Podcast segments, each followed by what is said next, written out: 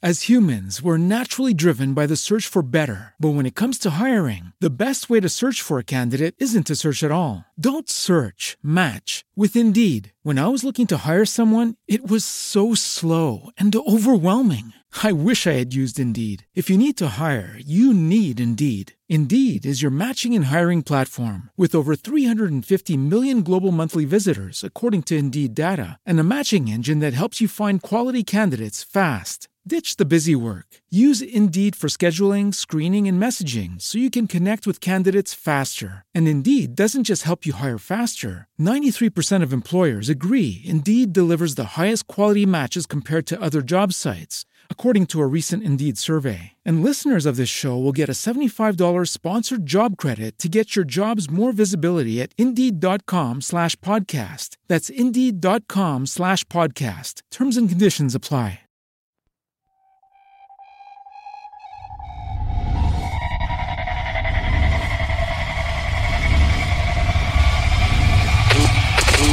Never Quit. Team Never Quit. Team Never Quit Radio.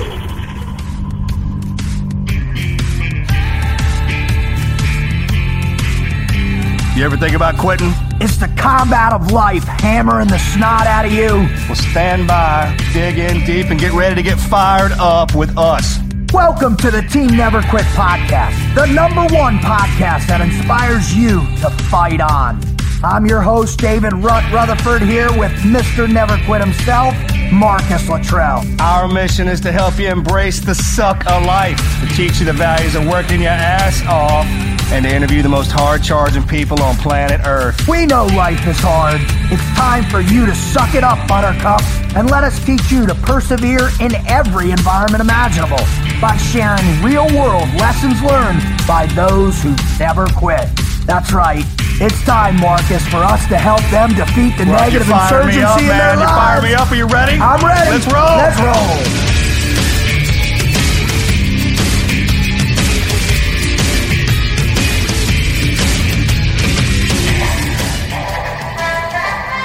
Do you hear that, Marcus?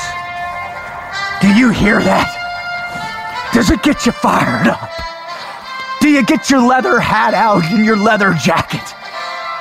Get that bullwhip out, Marcus! And yeah! Yeah! I want you to go fight the Nazis, Marcus. I want you to go into the Amazon rain jungle, and I want you to find the golden head statue and jump in through the blinding blow darts of death to find the great treasure of life, bud. Are you ready for that, buddy? I am now. I, I'm, I'm, I'm, I'm ready now. there was a second there where I was gonna I was gonna chime in, but I was like, wait a minute. You ever see anybody start stumbling?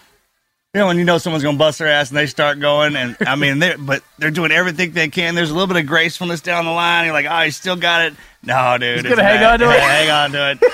You still going. It's like the uh, the blindfolded sprinting race. Have you seen that one lately? Where the dudes go off and I they know just what run. Lance was talking about. Totally, it's full. it's hilarious. That's basically what I do on every intro. I am a blind sprinter running into the fiery death. Marcus, Yeah, Paul Paul Craig. I, I love man when he when he explains something when he screws up. He go, kind of like he was talking about the time he was on a crotch rocket. He was hauling ass down the road and he came around this corner. He's like, "Bro, I was holding 120 and it was awesome." And then I just ran out of talent. Ran out of And I, town. I had never I heard that before. talent, but in everything I do now, when I when I'm going as hard, and I think everything's you know when she's like, "Oh yeah, I was doing well," I just ran out of talent. and that is such a great way of explaining oh, it's perfect. everything. Yeah, So, Marius, what was that theme song from, bud? Indiana Jones. And and why? Tell me why. You two, why? And was Indiana Jones pivotal for This you? is the adventure episode. Well, thank you, thank you. You, Uh, you you just ruined my thunder. I was going to get into that. Just out of curiosity, Wizard, what what was Indiana chasing when you were? Yeah, good good call. That's where Thank I you. was going. I know, I thank got you, it. thank you, brother. Oh, Yeah, what, when What you first Indiana- saw what Indiana, Indiana Jones, what was you- he hunting? I do know the first one I saw was. I think I saw The original. Raiders of the Lost Ark was the first one, correct? ah, Oh, okay. right. nice. Remy, Remy tap tap. Oh, dude, I may the- tapped. dude, the Ark of the Covenant, bro. I mean, that's the sickest find you could ever find. That's like the ultimate treasure. Can you bring Indiana Jones back? Harrison, man, he's he's the man. Hell yeah, you can. You can't ride like a You know who I'd use? The dude in Wonder Woman, Chris Pine. he's great. Right? Chris is great, man. Dude, we He'd gotta that. He get would him do that on. good. And, and um, Who else? Oh, Pratt. Pratt, thank you. Pratt. I, I was Jurassic Park was rolling. I Yeah, was like, dude, he Sign- could sign- totally- But he's already, he, you know, he's already Chris. got sort of that thing going on with Guardians of the Galaxy. He sort of has that adventure. No, no, no, exactly. I so like he's Han it. Solo. He's got Han, the Han Solo covered. Then he's got the Jurassic Park covered, and then we slip him over into the Indiana role. He, he- Oh. that's the Harrison pipeline, right? Han Bro. Solo. uh, Bro, Pipeline. look I at made that up. you. Is that even real? No, now it is. Hell yeah, Yeah, it's clear real. as As upcoming actors, you want to you want to follow the the what, say? Dude. what was it? Harrison. What did I say? Harrison. Harrison pipeline. How's Harrison Pipeline? Harrison pipeline. Right. Will he have to crash an airplane too eventually? Probably. Only if he's president.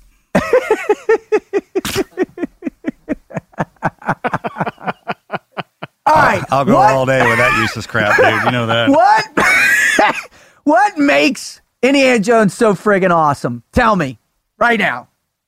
man his his he's everything we all want to be boy adolescent teenager or adult right? He's a college laureate professor. He chases beautiful women. He goes on adventures. He shoots guns. He carries a bullwhip. I mean, he's badass. i don't it's that it, it's it shows you that human concept of adventure and how many different ways you can get into it.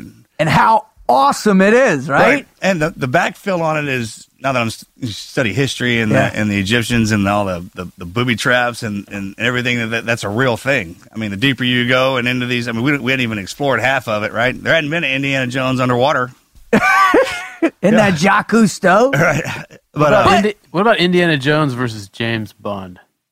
ah, which- totally No, different. different. Yeah, no, totally different. different. Which is a better series? Indiana Jones, because Bond Oh. has got a Well, stick up see, his that- butt, right? he's Indiana British. Jones is going after treasure. That's cool. That's Yeah. like chill. Yeah, he's That's like right. no, but British. he's British.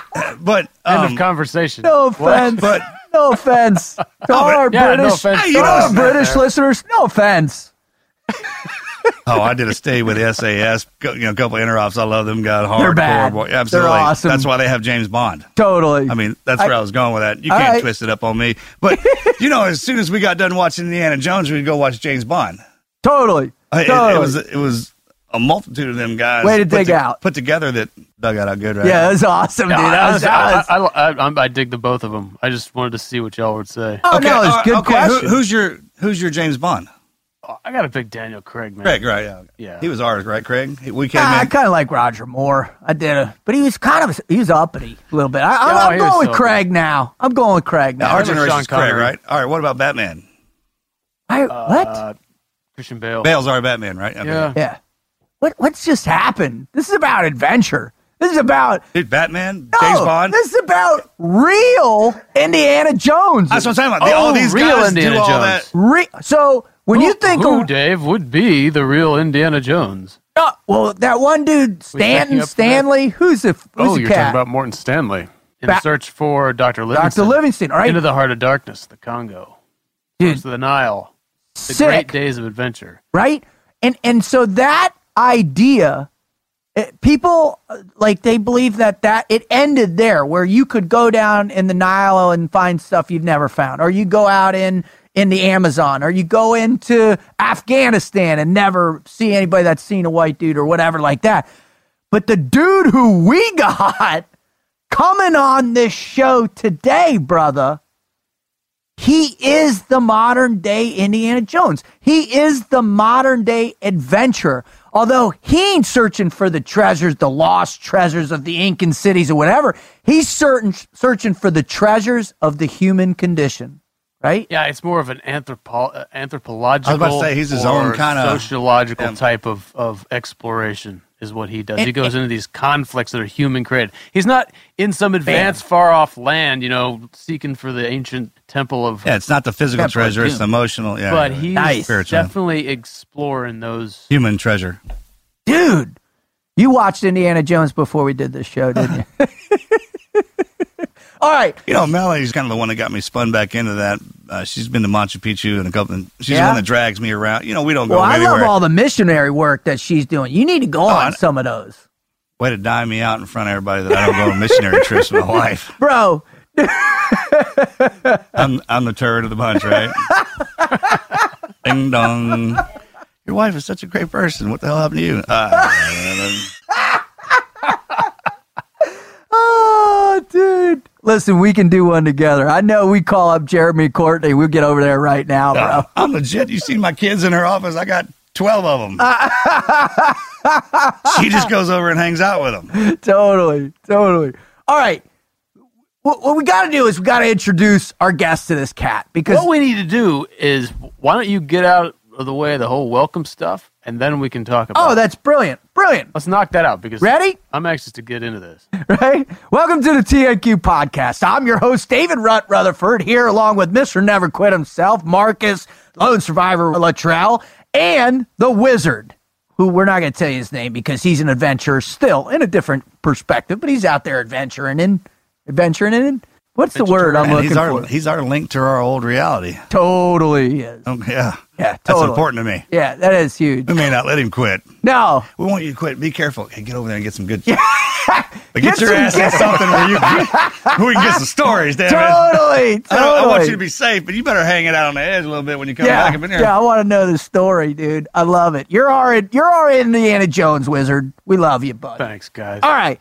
If you're a first time listener to this It show, makes it makes my house even better because I have the the guest book. yeah. Yeah, I mean, Well, you know I sign your guest book every time I leave. David Oh, Rut- Rutherford, CIA agent. You know, mix it up. you know I sign Different- David Rutherford, Why is his uh, name poet what's- laureate. What's, this right here? David Rutherford. I know, You know, pass that- Navy SEAL kids. admiral. Yeah, like Dad had a friend that was an admiral named David Rutherford. Bullshit. He was an E E5. Dave Rutherford, space cowboy, totally. Door gunner. Yeah, All right. Apollo submarine astronaut. door gunner. Submarine. That was my favorite one, bro. All right. Welcome to the show. Have we got a doozy planned for you? I mean, we bring in this incredible guy, a modern day Indiana Jones, but searching for the treasure within the human soul in wars all around the world. If you're a repeat offender and you're back, you know why you're back because you understand our mission, which is to deliver the most positive, fired up, intense content available in podcasts today, man. We are here to help you overcome the obstacles in your life, to face the adversity head on, to knock the crap out of the negative insurgency in your life, to learn how to suck it up, Buttercup, and to develop your never quit mindset, man. That's our mission. That's why we keep coming back. That's why we try and bring on the most incredible guests available out there in the world from all walks of life to share with you their greatest never quit story or stories to help spark you, to help you become legendary in your own world. All right. How was that? Great. Thank you. Appreciate it. That was nice. Yeah, thanks. Appreciate it, brother. You're welcome. Hey, can we get a bio on this guy, please? And and listen, this hey, if you're listening, bear with the wizard. It's worth hearing this information. And as your mouth is open catching flies, just prepare yourself. Go. We still haven't used his name yet. Go ahead. What is it really, Marcus? Sir Robert Young Pelton. Did, can we dub him or will you dub him later? Dub him now. You, in the voice. Dub him in the voice. Sir Robert Young Pelton. Yeah, Could I read the entire biography with an English accent? Literally you start reading this dude's bio, you read his name, then you start reading his bio, and you slip into that that language, right? That accent. You hear the voice. You hear the voice. It starts coming out automatically. I don't know what the hell's going on here. I can't stop it. And the funny thing, he's the furthest thing from uh, uh, an English cat you'll ever experience. All right, go. So fun. No, you know what we're gonna do? We're gonna play a game, and I want you guys to mention any place or any conflict in the past 25 years, and I will tell you what Robert Young Pelton had to do with it. His bio is that extensive. I think we'll probably tag everything. you ready? You, number one, go. Sierra Leone. Let's see. Well, in his book Hunter Hammer and Heaven, he talks about his time that he spent in uh, three wars, one of which was in Sierra Leone, ethnic cleansing. Go, Marcus. Kosovo. How about Chechnya? He was uh, he was he was there in the Battle of Grozny with Chechen rebels getting shelled by Russians. Dave, your turn. Uh, let's go. Um, how about Afghanistan? Som- Iraq. Ooh, let's see. Afghanistan. He was. Where do you even start with this one? Oh, bro. He was the last person to interview Masood, Masood. the commander of the Northern Alliance, prior to his assassination. This was pre, 9/11. just pre 9/11.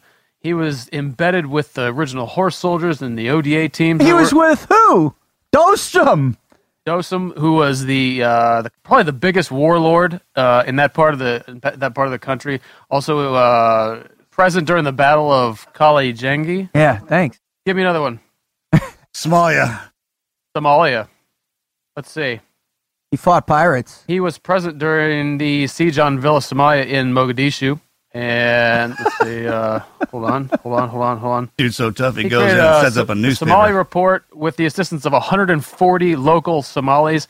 This was uh, ground Good coverage intel intel, on Al Shabaab, pirates, governments, contractors, intelligence groups involved uh, just in that region. This was in 2011.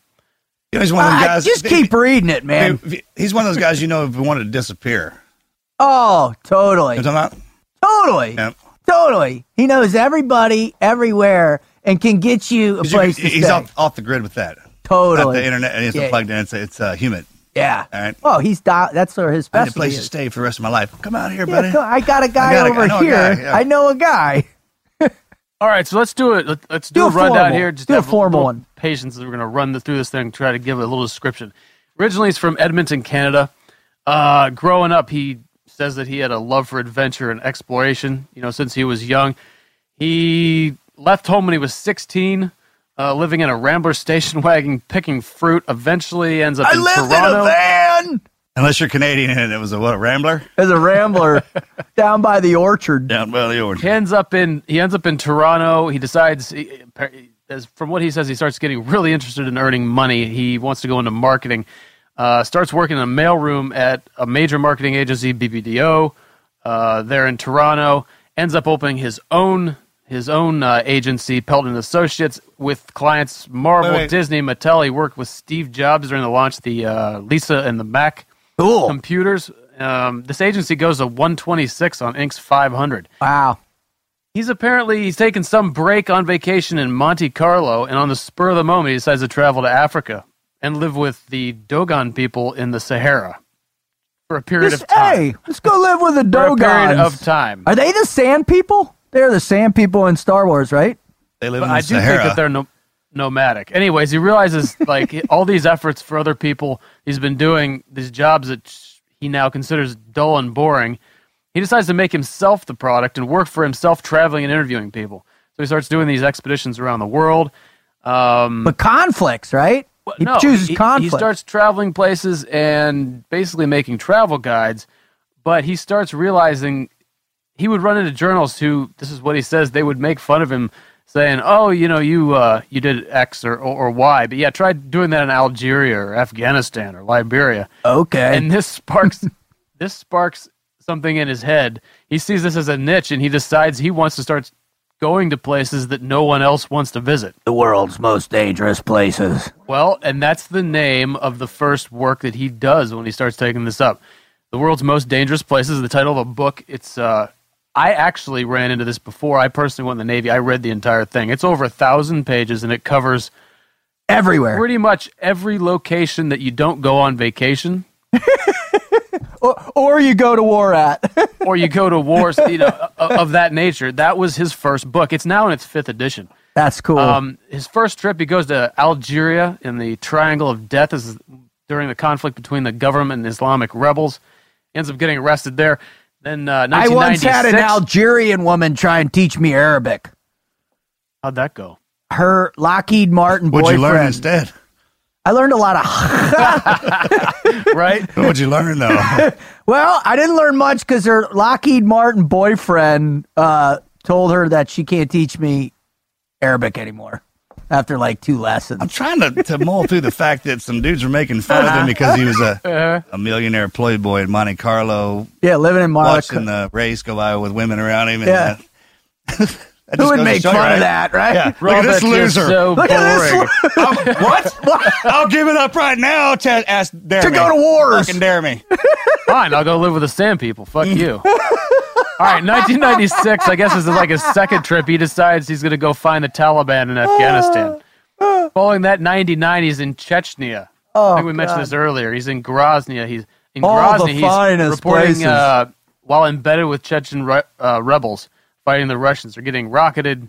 Um, Oh. 2001, he starts working as a journalist in Afghanistan.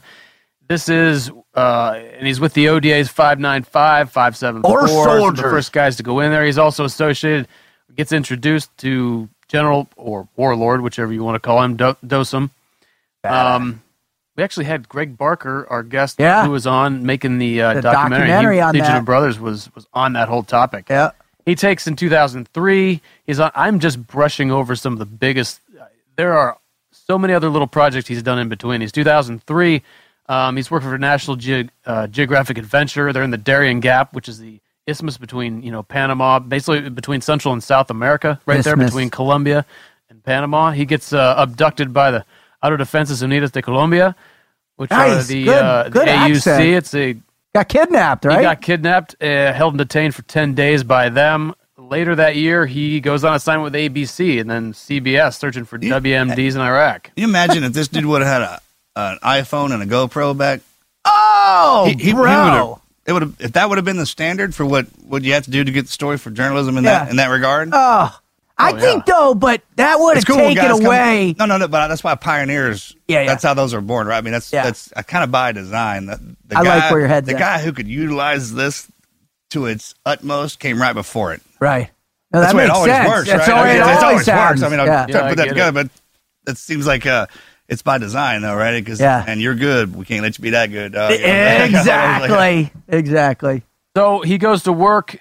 Now he's now he's in Iraq. He's on assignment with ABC, CBS. He apparently gets frustrated by the restrictions placed on journalists, and he goes off on his own. What's he do? This kind of like sets a whole new uh, level in his. I mean, at first he's the guy traveling and interviewing people, but now he's developing literally he's developing intelligence networks. Uh, he built a network of informants, 700 Iraqis across across the country. He's actually selling information to the U.S. government who's buying this.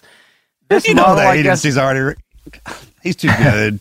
he takes Yeah. this model eventually. He also goes into Afghanistan. I mean, he's arranging meetings between with between Taliban and, and U.S. generals. This is- Epic. but doing it on the auspices of just men can get along.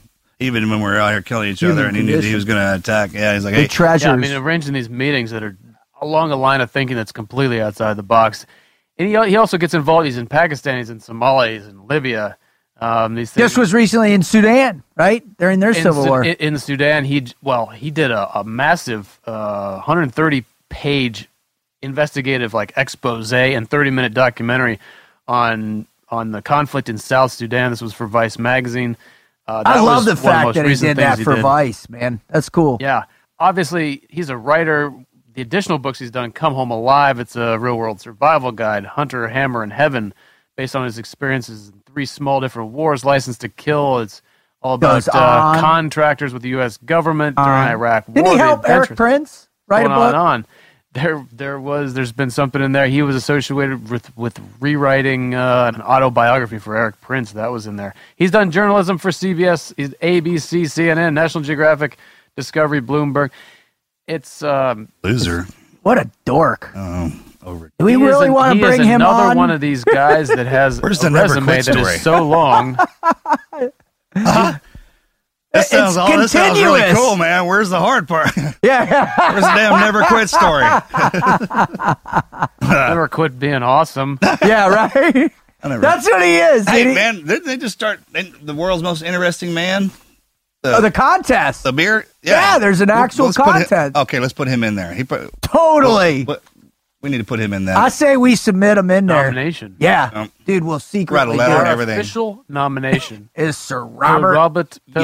Young Pelton. This year, the TNQ podcast officially recognizes and puts forward the candidate for most interesting man in the world, Sir Robert Young Pelton. Oh, I love it. I love it, man. Well, dude, I'll tell you what, or we'll just man. have to start our world's most interesting man.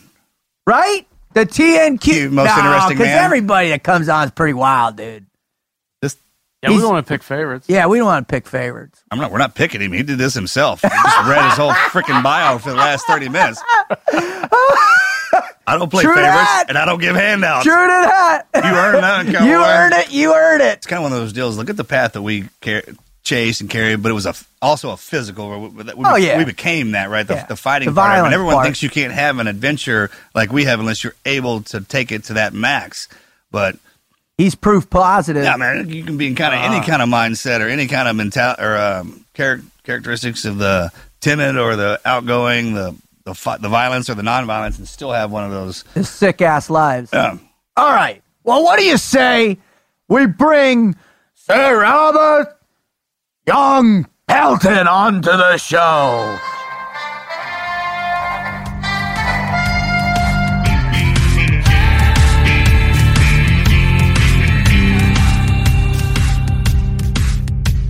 Marcus, I'm telling you, man, as a as a cat that has been to some of the world's most dangerous places, as a person that coveted that, I gotta tell you, it was one thing to go do it when I had Apaches supporting me, when I had a Spectre up above, or I was working with the agency and I knew that we could get some maybe not get some drones. That might be a bad reference right there, but we would have at least somebody somewhere that might come help us, right? Mm-hmm. What a difference, though, when you're on the flip side, you're rolling out, you ain't got shit, you got no guns, you got no Spectre, you got no army behind you, you got nothing, and you're going out there pretty much just to see what kind of trouble you can stir up, bro. hang, hanging him out there.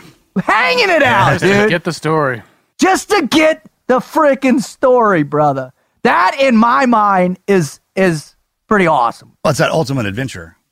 Nice. You, you just go out there with your wits and your skills, going where the uh, where the adventure is, Right. and depending on what that is and what time frame, and I guess what you're trying to seek. But you know, the, he uh, I always had mad respect for them guys, man. I, we didn't get a chance to, they didn't get in with us much, but you know, when they're hanging it out there by themselves, and when when they leave us, you know, they have to go somewhere else. And you're right, the security standpoint, there is a level of comfort that we have that if I get in a pinch, I know tanks, helicopters, and everything else going to show up trying to help me mm-hmm. out.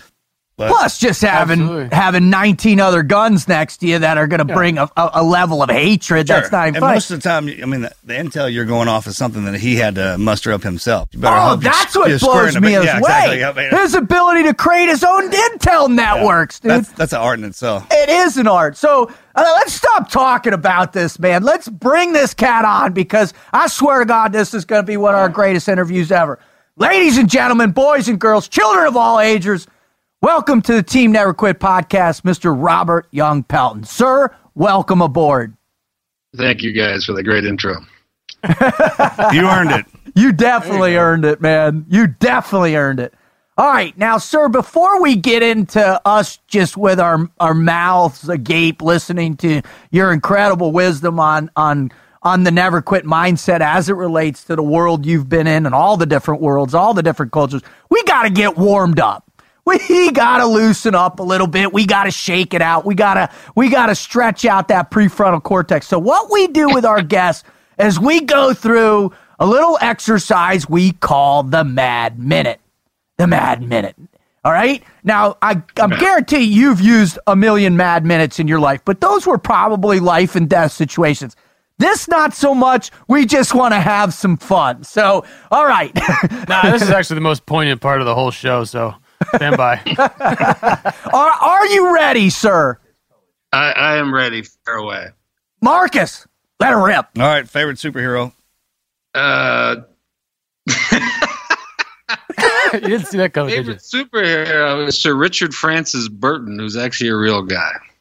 Wow. Right. Uh, I, I was gonna. Um, I actually had said it in my head. We don't put this in there. I was gonna ask him about Burton or Bingham. Where are you? Yeah. Seriously? Either an Indiana Jones or a Han, a Burton or Bingham. Yeah. Man, I've been I've been studying them guys now. That's weird. Dude, you're a geek. You know that? I am, I just right? want I- you to know fair enough. that. You're turning into a geek. You're no longer a pipe hitter. You're turning into a podcasting geek. Yeah, Bert, good answer. All right, Wizard, fire away. All right, best dive bar on the seven continents. Where is it? Oh, that's a good one. Uh, the best dive bar would have to be the bottom of the Gandamak in Kabul, which was called Oh, something, but I don't remember because I was too drunk to remember most of the nights. But it had a giant Mr. Laughing Skull sticker on it, and inside there were the most reprehensible, vile scum that you could find in Kabul at the time. Oh, that's awesome. It's something out of Indiana Jones, Oh, right? You dude, walk no, it's is, it's. Star Wars scene. You, you roll it in there. Any genre. Any genre. Exactly. Again, you got the assassin sitting at one side. You know, you got the facilitators, the intel guys, the wannabe weenies, the freaking Oh. the, the pilots. Mine The- was the- in the- the Baku, man. Oh yeah. I'm I'm pretty sure I know exactly where he's talking about. What, what was Oh, the name? I've- I've been- Mr. Pelton. What was the name of it again? Or you say you didn't remember? I don't remember. It's under the Gandamak. Gandamak was set up by a journalist friend of mine who was tired of being a journalist and said, "Fuck it, you know, journalists drink. I'm going to open a bar and a hotel," and he did. And it was a gr- the Snug. Was it called the Snug or something? That sounds like that? right. That sounds right. That sounds right. it was great. It was great. Wasn't it right down the street from the the Chinese uh, massage parlor too? Um, I, I I refuse to answer that question on the ground. No, no, it's across from the Iranian embassy. It was across Yes! from the Iranian embassy. uh, I know exactly where that is. conveniently Oh, yeah. co-located in the That's how you know it's a of good other dive bar because you don't even know the name. Totally. That's dive bar. Exactly. it just was downstairs. That's all I remember. And the ceiling was really low. Because we could, uh, you know what? If we keep going down that, this whole show will be on dive we don't wanna bars incriminate anyone Yeah, or- yeah, no, yeah, that's just- it. just not all do right, all right. Here you go. What is your power animal? Oh man, um, I think the gopher because it just takes so much to kill them. It takes so much cunning and stealth and patience. to Fucking brilliant. gophers. That's genius. Brilliant. That's the best answer I've heard yet. Yep. Go, Marcus. What's your favorite place to write? Great question, dude. Oh wow, wow, wow, wow. Um, you know, my my ranch, the the place that I wish was the best place is is my ranch, but the place that I get most of my writing done is on a damn airplane. Right? Mm. Me too. I believe It's that. different between what I like. This is what works. Yeah. Yeah, totally. All right, All right. Wizard, fire away. Get a little serious here. I want you to give us an example of a time you saw something strikingly beautiful in the midst of a place that was otherwise full of ugliness and evil. Otherwise known as a shithole. Just kidding. Oh, the, first time, the first time that I watched a scud drop in Grozny in 1999, it was winter time, and we'd come through the the mountains, and uh, I was with the jihadis who kept yelling Allahu Akbar, and then we got out to take a pee, and I saw this huge orange column, like a dirty orange color, coming out of the city. And then I heard like the boom later, and it was a scud hitting the city. And I thought, wow, it's like Christmas. It's beautiful. Yeah. right? The juxtaposition mm. in that imagery is is is awesome, man. I love that. All Yeah. right, all right. If you could go back in time and resurrect some person from history and sit down and have you know an hour long conversation with them where they would answer any question you presented, who would it be and what period? I think it'd be Alexander the Great, and I'd ask him what the fuck the oracles told him in Egypt before he set off to conquer the world. Wow. Awesome response. He didn't even he didn't even hesitate about that. Well, no, he's dude. been holding on to that for a long time, probably. That's That's. No, I'm writing, was good, man. I'm writing a book called Finding Kony, which is why Africa's fucked up and why we fucked it up and why they fuck us up. And it's the interaction between Africa and the rest of the world. And one of the things that Alexander did, because he was a kid, is he went down to this desert oasis, uh, you know, by the border of Libya and uh, Egypt, and he consulted with these oracles who were kind of con artists, and they would sit in these chambers outside where you were hmm. sitting and say things and make noises. And then he went out and told his army, okay, let's go conquer the world. And whatever happened in that building is worth figuring out what the hell they said because then you can go out and conquer the world. that is a is an epic, epic response, man. All right, Marcus, go, big guy. Man, mine are lame after that one. That one was good. No, your last one was sick. That was a great question. Yeah, I know, but the Alexander one floored me. All right, brother, what was your high school mascot? Uh, I do not remember. I went to high school. I think I passed, but I spent most of my time not going to high school. So Oh, I'd awesome. have to think back. I couldn't afford a mascot. How about that? Is that a hard luck story right there? Yeah, yeah, that's awesome. That's a never quit story right there. All right, go, wizard. All right. Uh, would you rather live one life that lasted 1,000 years, or would you rather have 10 different lives, each of which are 100 years? Oh, that's a good question because the one thing you get from age and experience is a sense that everything's fucked up and it always will be fucked up. So I would rather be 1900 times than 1900 years old. oh, that's wisdom right there, dude. That's wisdom right there. Yeah, I think there's a level of security in the world that with age, after that whole part of it, afterwards, you would learn how to manipulate it. Oh, for sure, right? Here you go. Um what is what? I mean because when I imagine bucket lists, I think of, you know, you think of the average person, but you basically have been living Yeah. out a bucket list day Good in and day out for your whole life. Do you actually have a bucket list and what is one item that's in The there? hell's left on there? yeah, what's left? Uh, so I don't have a bucket list. I just get intrigued by things I can't figure out. So, like when I went to live with the Taliban, I was because I had read an article about students taking over Afghanistan, but they were driving tanks, and I asked myself, how do students know how to drive tanks? So I went to Pakistan along the border area, and I went into Kabul just after the Taliban had taken over the city, and I spent uh, like four weeks with the Taliban back in 1996 or 95, something like that. Yeah. So Great I don't year. have a bucket list per se. I just find something interesting, like you know Joseph Kony. The reason I'm hunting down Joseph Kony because I figure why the fuck not? So- Need help? You need help with that bastard? I can help you, man. Well, I- Shit, that right there, God. I got to tag that. Do you think, uh, are you more curious now or when you first began this, when you, I guess, maybe took That's your like first an trip over interview to question. Africa, Can we living with pivot? The, the people there in, in the Sahara? I got a question onto that. Curious. Well, I I I don't. I get surprised by less things because I see patterns and I, I can predict things very well. But I mm-hmm. do see things every once in a while that really intrigue me, and I try to add some level of like sick black humor to it to make it engaging. So, you know, my South Sudan. thing, I literally took a child soldier back to South Sudan who was the manager of a Costco to fix the country.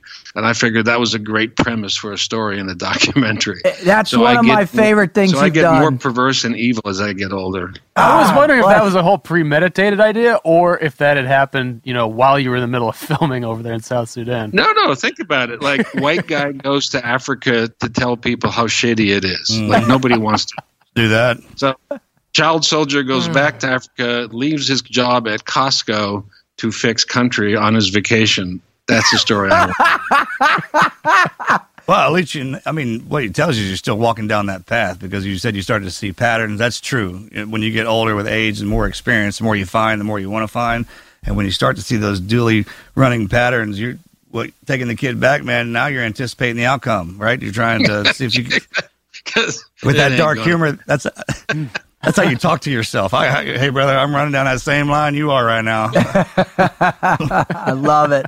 All right, all right. Before we go too further, I gotta interject and and and pivot a little bit to we we've got to get to the meat and potatoes of the show, and and that's kind of my job, sir. So, you know, people come to our show not only for our wonderful, clever, you know, humor and you know, twisted minds, but they come because they want to hear amazing, never quit stories. They want to feel connected to somebody in a story that ignites them to get out there and and fulfill their never quit mindset in some capacity but they might be struggling. They might be in the beatdown. They might be lost in the abyss of uncertainty or lack of purpose.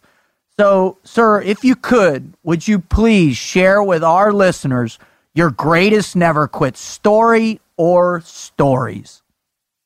Well, th- there's no such thing as one story that's greater than them all, but there is a story that you can write over and over again that does give you what you want. And when I meet people who are confused, angry, dealing with issues, whatever, I say, go find someone who's more fucked up than you and help them. And Nice. typically that is the simplest way to get from point A to point B. If the guy's been in the military and maybe he's got issues related to violence and PTSD or whatever, I said, let's go to a war where people are really fucked up and let's do good things. And I got to tell you that that is the root of all redemption, right? When you hmm. realize that you as a person have skills and abilities and energy and optimism that can help somebody rise up. Now, you know, I focus on areas like, you know, Liberia back in the day, or you know, Chechnya or South Sudan, I mean, places like at the bottom of the heap, you mm. know, Yemen, Somalia, and I have to say, it, it is, you get this sense of optimism because when you leave this country, you know, you're being machine gunned with bad stories and car accidents, rapes, murders. I mean, you name it, trivial to mm. serious. You get out of that bubble and you get into a place where somebody literally has no food. So, for example, you know, I went to Liberia to be with the LURD rebels when they were losing. They, they lied to me. They told me they were winning. Hmm. So I, No, we're winning, really. Come on. Optimism. No, serious. No, really. Just come on. I went to their rebel headquarters. It took me 13 hours of driving and whatever. And I got there and they thought I was the UN coming to help them. And I'm like, no, dude, I'm just here to watch you win. They're like, oh, we're not winning. We're surrounded. How did you get in? So, so I watched this that. small group of people with nothing. I mean, no food, no money, no nothing, get attacked three to four times a day. And, you know, I had all these child soldiers. I, I was in charge of the small boys unit and I had like gun boys that would be ferocious, you know, in battle, and then be like little kids when we're back home. And when they attacked, all the people would flee into the bush and literally just hide in the bush, and then they would come back. And I thought, well, I'm going to try to start economy here. So what I did is I, I, I brought in some flour, and I had a guy go get some sugar, and they started making donuts. And I said, Here, make donuts. I'll buy them with the money I brought in, and then you give them to everybody. And I literally watched a group of people go from absolute disaster and nothing to forming an economy. And and so example, that's that's not a great like story like, oh, this guy had no legs and he walked ten miles, but it's just how people work. They can build. If if you start the spark, you know, if you show them what can be done, they will do it. So Teach a man to fish, right? Can Yeah, I can uh, I ask you a quick question though? Because something really jumped out, leapt out at me in that story was you you initiated with this concept of redemption. Is redemption Hmm. an essential component of the never quit mindset in your estimation?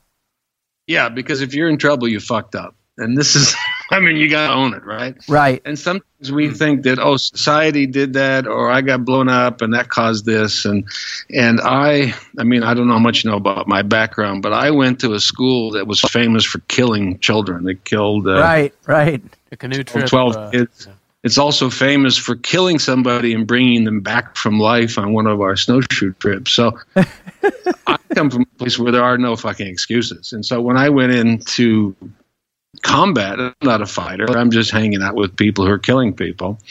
I watch how that affects them over the long run because it's an incredibly intense experience that can d- generate a lot of negative thoughts, right? Because it's not like you fought a battle and you won and they give you gold and women and property like in the hmm. old days. They actually just say, yeah, fine, you've been to Iraq 12 times, who cares, right?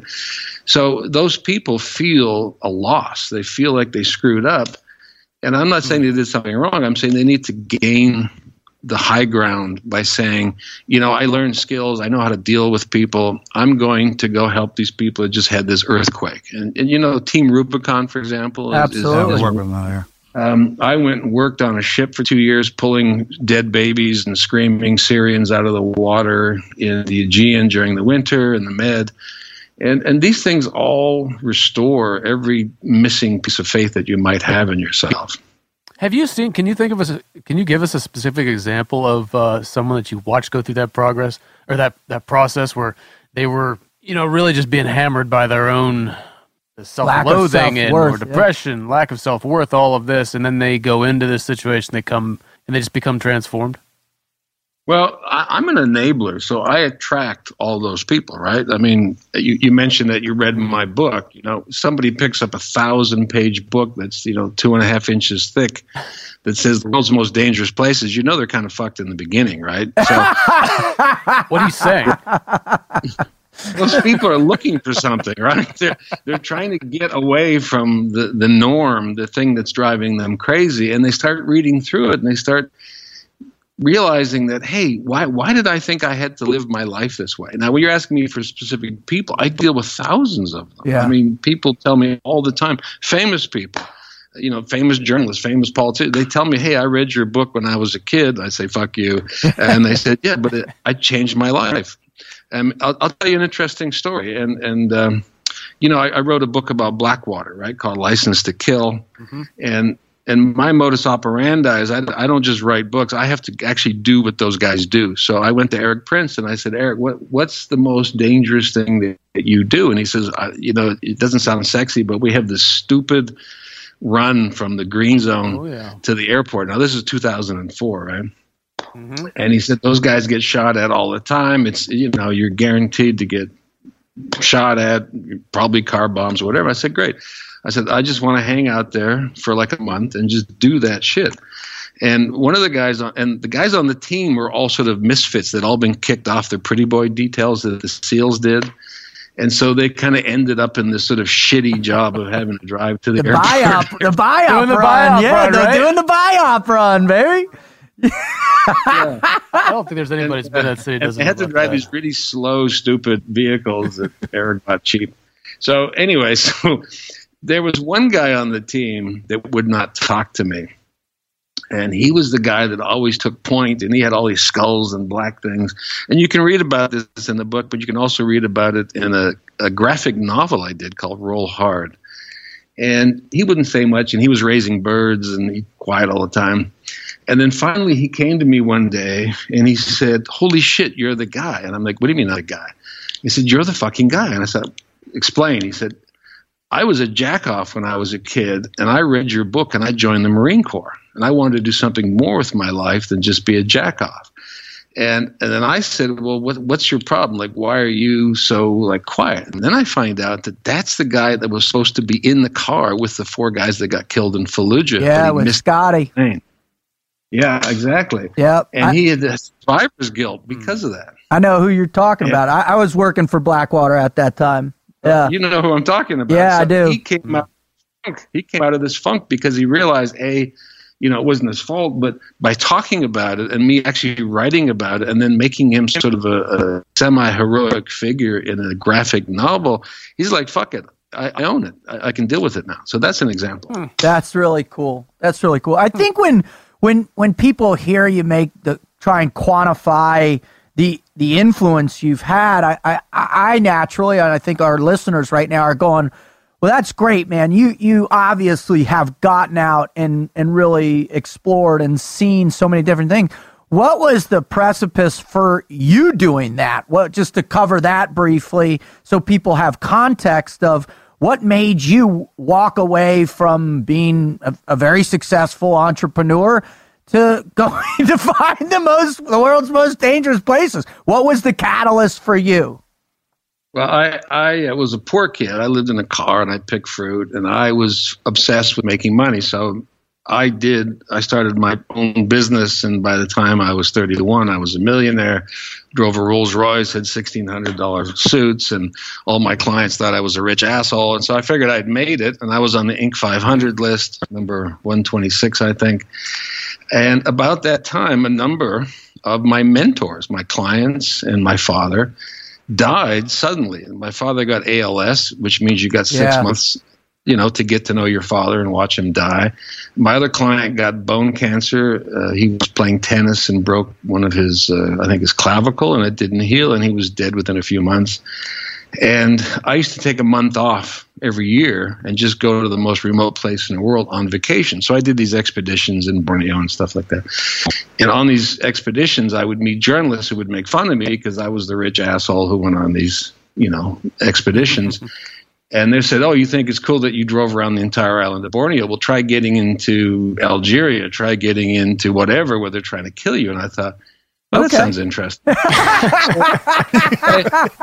That's awesome. I started to set up interviews for these guys by literally going to these war zones, finding the rebel leader, and saying, "Oh, do you want to do an interview with my friends?" And I really liked that, and I was good at it, and it was real. You know what I mean? It was something that I did so effortlessly and so joyously hmm. that I didn't even really think about what I was doing. And when these people died, and I realized that these people were in their fifties, and they thought they had their whole life ahead of them and they didn't. And all the things they dreamed about never happened. I thought, fuck, I have to do the thing that I want to do, whether it makes sense or not. It doesn't matter. I just have to do this thing.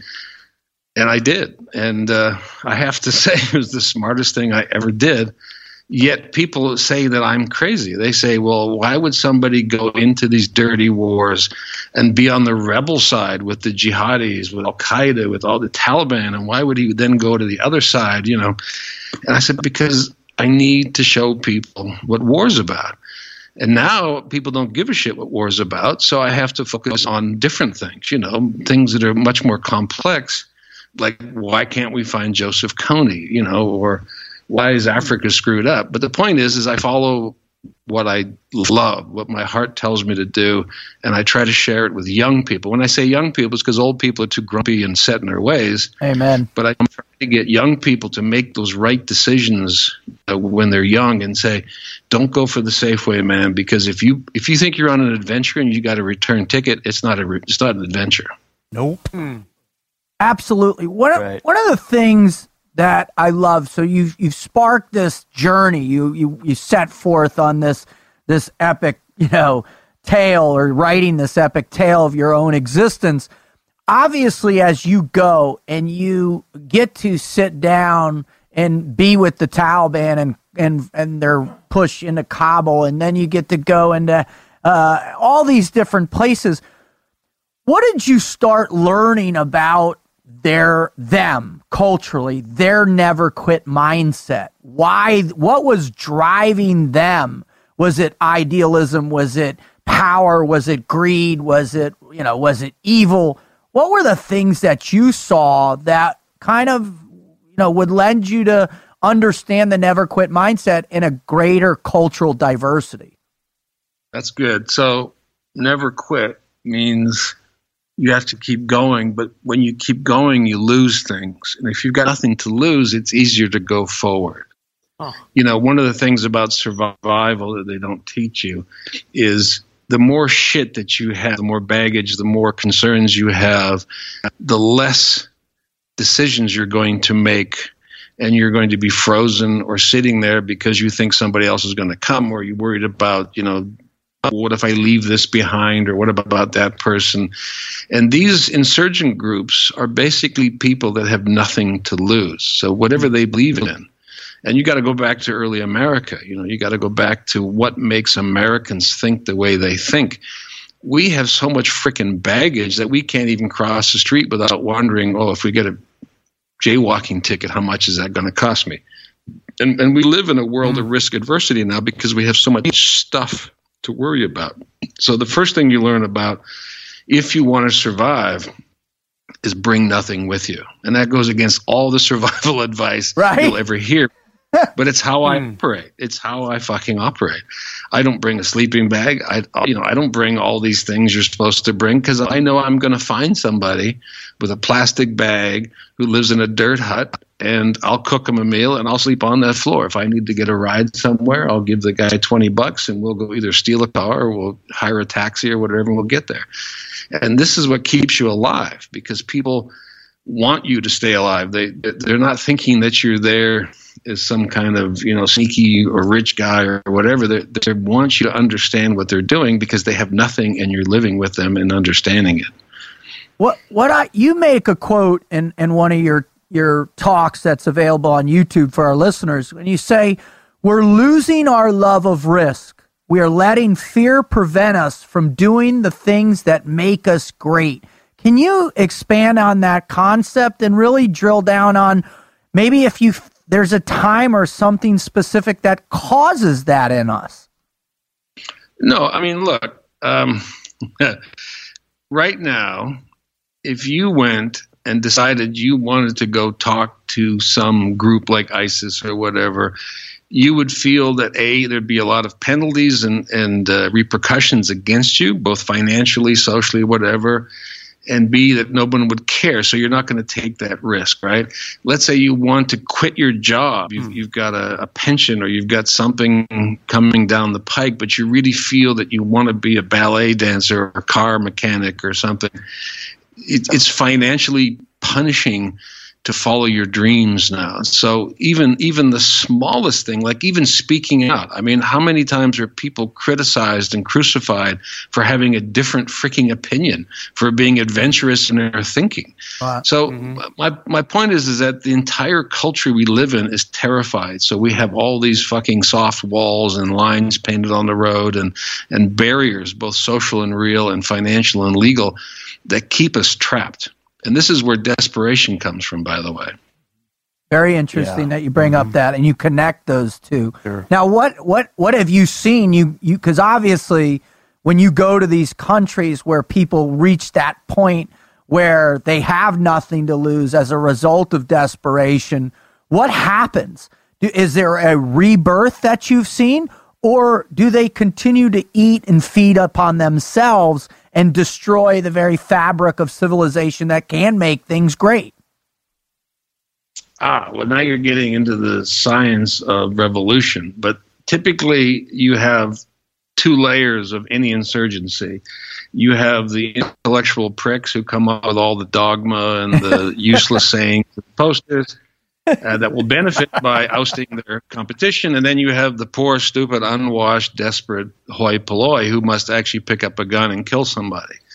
And I travel with both those groups, and, and I find that we don't express ourselves to such a degree that we're willing to die for our, our ideas, and that we tend to only exercise extreme views when we find other extreme people around us. So, what they do is these people are, are brainwashed essentially into believing a dogma, and once they start, start destroying their society, they realize that there is no benefit in destroying society.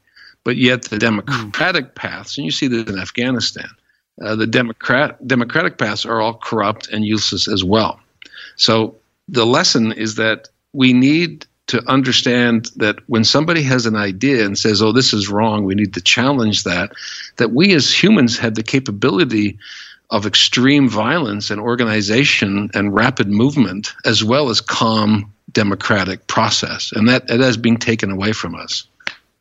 Can you give that example of, of the experience that you had when you went out and you were working with, uh, you know, Afghan generals and, and Taliban warlords from Pakistan, and you brought them together to sit down, and you had had you had twelve hundred, you know, you were paying twelve hundred surrogate basically assets in, in Afghanistan to feed information and to create this opportunity.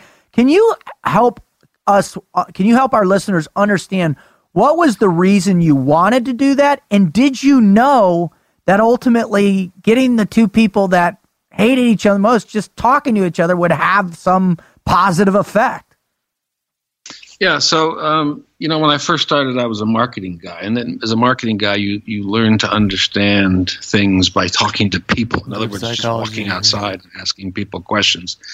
Um, I worked as a journalist briefly. I worked for 60 Minutes. I worked for ABC Investigative and CNN, but I hate that world. I, I didn't like it at all. And I have the distinction of being the only journalist embedded with journalists for a month in Amman because ABC wouldn't let me sneak into Iraq to link up with SF guys.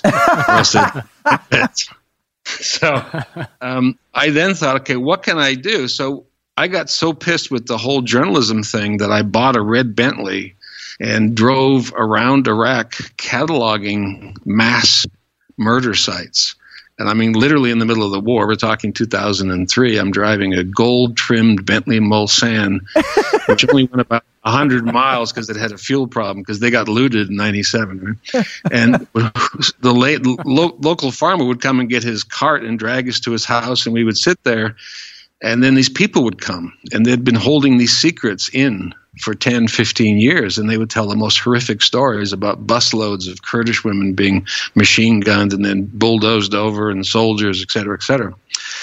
And I thought, you know, this is something that's not getting out. So I started to put together a ground network in Iraq first called Iraq Slogger, which I sold as a subscription, which is kind of crass, but I made a lot of money. And it was a go to site for a lot of analysts and, and government people. And then I went to Afghanistan and I said, uh, we met with the four star. And he said, Can you start work today? Because we told him a bunch of stuff that he didn't know. And he wanted to know how we knew it. And he said, Well, we don't work inside here, we work out there. So we then went down the most simplistic path you could imagine. And that means that if the Taliban is attacking an American installation, we get the Taliban commander we would pay for his taxi ride, believe it or not. We'd take him up to an Italian restaurant called Rumi in Kabul. And then we'd bring a one star from the U.S. side, and they would sit and talk to each other. Now, the funny thing is that the general was like, What the fuck am I going to ask this guy? And I said, I don't know. Ask him about his kids. Ask him about the weather. You know, just talk to Yeah. the guy. Ask him why he's pissed. Like, why is he attacking? And he insisted that he have my SAS guy and my SF guy sit there in plain clothes with a pistol under their clothes. And I said, No, it's, nobody's going to kill anybody. But the point was that it blew his mind because he thought this guy's just like me. I mean, he is fighting a war because he's got wife, kids, family, and this government that we're protecting is screwing him over. So every time there would be a, a CIVCAS or something, uh, you remember the big one in Shindand or whatever Yeah. we would literally be on the ground talking to the survivors, getting the names, finding out who gave them the intel. And we were watching the watchers. We were watching drone strikers saying, Oh, you fucked that one up. And, you know, we got in trouble. I ended up on the front page of the New York Times as like a ninja assassin or whatever. But the point was that we were delivering good stuff. An example would be, you know, we met with the Taliban all the time, and I went to the four star and I said, "What do you want to ask the the leader of the little T tab Taliban?" He says, "What do you mean?" I said, "Just write it down on a piece of paper." So I would send my guy who would sit with the little T Taliban guy to do this interview, and then the military would fuck with us because they'd send a, a spy plane over to take pictures. So in the middle of this interview. Uh, the guy goes out with a with a PKM and starts firing at the planes, filming the meeting. And I'm like, dude, that's cheating. You're not supposed to do this. You're supposed to play by the rules. Like you you had some questions, he wants to answer them. That's how it works. So we used very old fashioned military techniques to communicate between warring sides, which probably hasn't happened since what World War One or World War One, right? Yeah. Yeah. Wow. That that's that's just remarkable to me. What the one interesting thing that I, I like to hear about, Marcus, we talk about this all the time, right? Is is as you're you're out and you're experiencing people that are going through these massive transitions of the effects of war, you you see transformation happen within them, and you mm-hmm. see people change in front of your face was that what did you was that something that like because you you you kind of referenced jokingly that you have this sick and twisted mind of bringing a lost boy back to Sudan to try and solve a war and all this but does, does that component of it affect you to see wow war is really devastating and and it can have long-term effects is that is that part of this quest for you to bear witness to the human condition in that depth No, that's horseshit. I mean, bearing witness is just what a pussy says. War Thanks a lot, sir. That's a way to Appreciate sugarcoat it, that one. it, war is a is a is a skill and an activity just like fixing a car or flying a plane that is both manageable and understandable. You know, the fact that we don't insist that our citizens fight our wars for us has made it like some weird thing that other mm-hmm. people do somewhere else, right? Totally. But mm-hmm. there was a time that everybody was engaged in warfare to protect what they owned, right? So, my personal opinion, and, and it doesn't make me a hawk or a dove, is that every human should experience war so that we don't have so many fucking wars.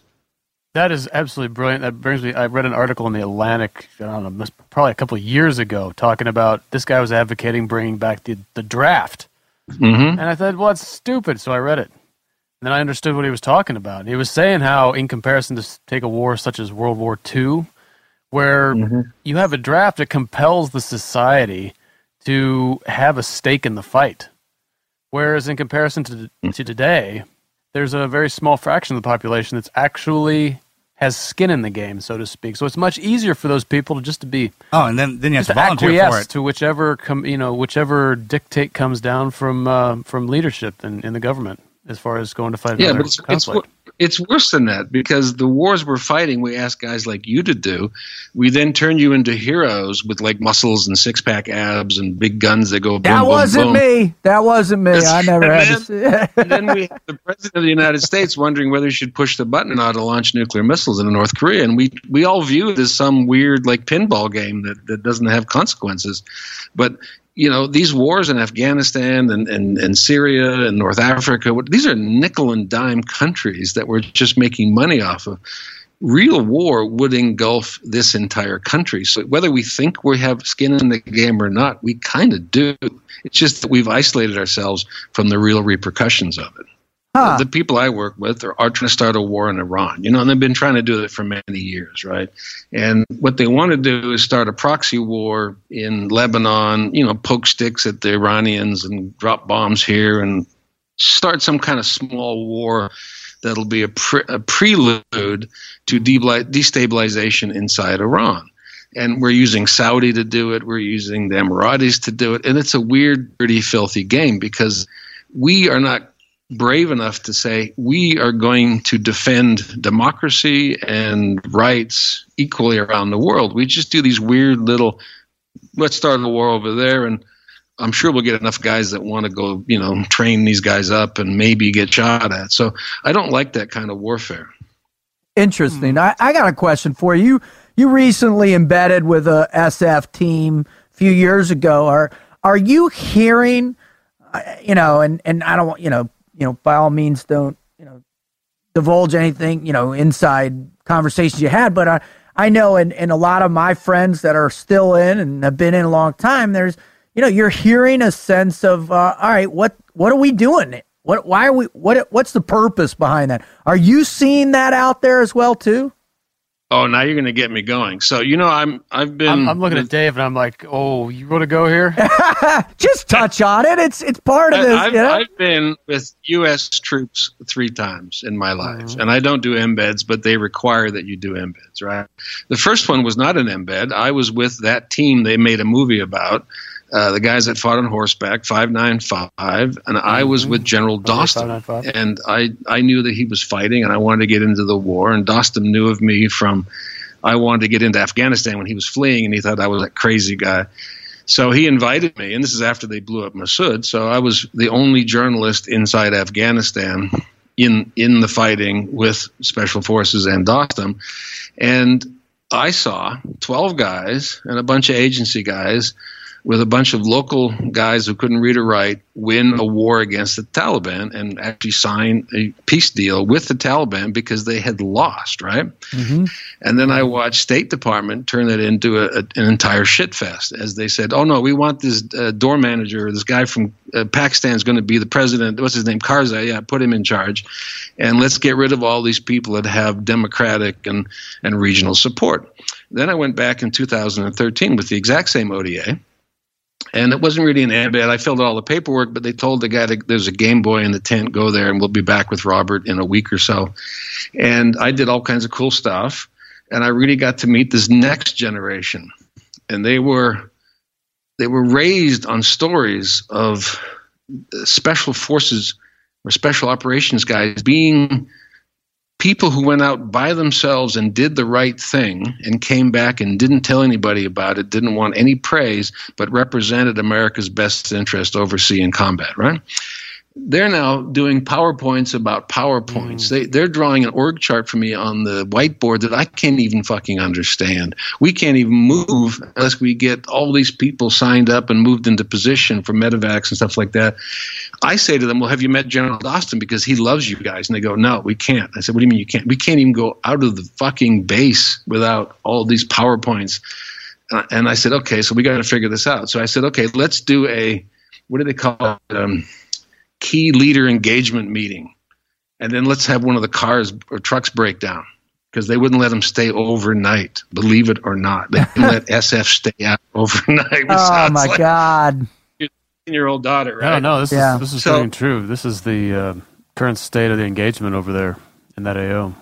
hmm So I set up this rather devious insurgent plan where we rolled out to do a, a KLE, and I don't think we even mentioned who the person was because Dostum was PNG at the time, and yet he's the kingmaker of Af- Afghanistan. So we get to his compound, and there's a big meeting there.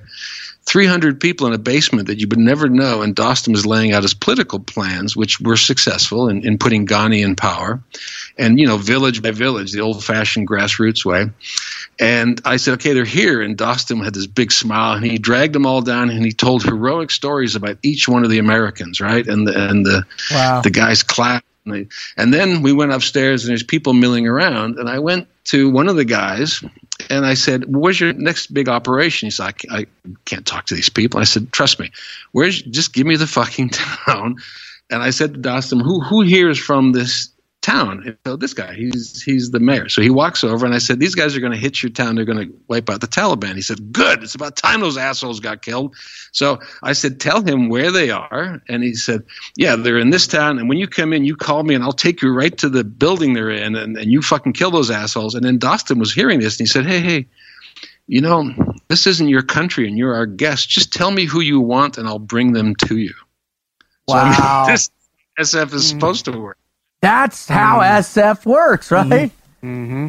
Right, but it does. So design. the sad Liaison thing is, communication there. I won't waste your time, but the point is, a lot of guys, just like the ODA 55 was quitting on the day before 9 11, they were literally in their commander's office, who was a dick, quitting, saying, We want out of here. We're just as useless. This is all, you know, for sure. We're not doing what we're trained to do.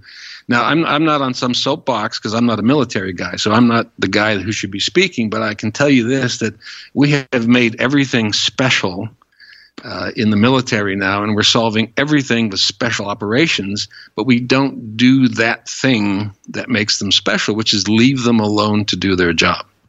Here, here. Amen to that. Down. Everybody has to be special. Everybody gets a beret. Everybody. Everybody gets Everybody. a beret. All the way around. Everybody gets a trident today. All right. Well, let's thank you so much, sir, for taking us down that path. Let's bring That's it the biggest back. problem when you water it all down. You pass out the berets to everybody, make it, and then when they have to actually go out and do the job, it's not what that beret stand in front of you. It's what it comes behind it, what it represents, man. And if you've taken that away from them, you just kind of stand there. I mean, think of the domino effect that has just by sending one of them out there that's not even prepared for what they're walking into. Well, Oh. let me tell you, I, I went I went through Robin Sage and some of the just for fun, you know, I went through some of the training that SF does, and there's this really fucked up part where called Robin Sage, where you take rangers who are used to doing things a certain way, and then you you launch them into these bizarre scenarios in which nothing makes sense, and they have to make a decision.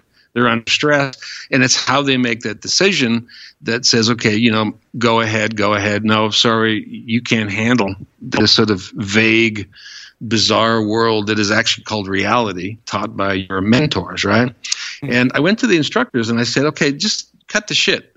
What? How many human beings are SF? Now, I, I, I can't speak to SEALs. I used to speak. I used to teach survival training to SEALs, and they'd look at me and say, "Sir, we're not there to get to know people. We're there to kill them." So I thought, okay, great. I'll, I'll focus on SF. but the point was that the instructors said that there's about three to five percent of people who qualify as SF if they meet all the physical and mental requirements, because there aren't that many people that can handle the shit that's thrown at you under that level of stress, right?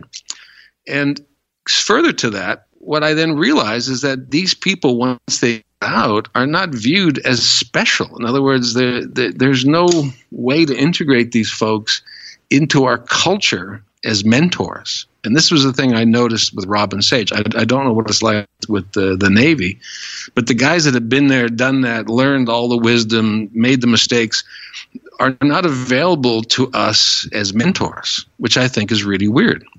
It, it is bizarre, hmm. but one of the nice things that we're finding out there, and we've had a lot of amazing guys on the show. Um, guys like Tim Kennedy, guys like Pat McNamara, guys like uh, uh, Dom Raso, who we interviewed this morning, people that have a lot of breadth of experience within special operations are now recognizing that their skill sets to become mentors are viable. They're just having to do it. And obviously, you know, you be at SHOT Show and you'll, you know, you see in, them in droves out there trying to promote whatever business platform they're on.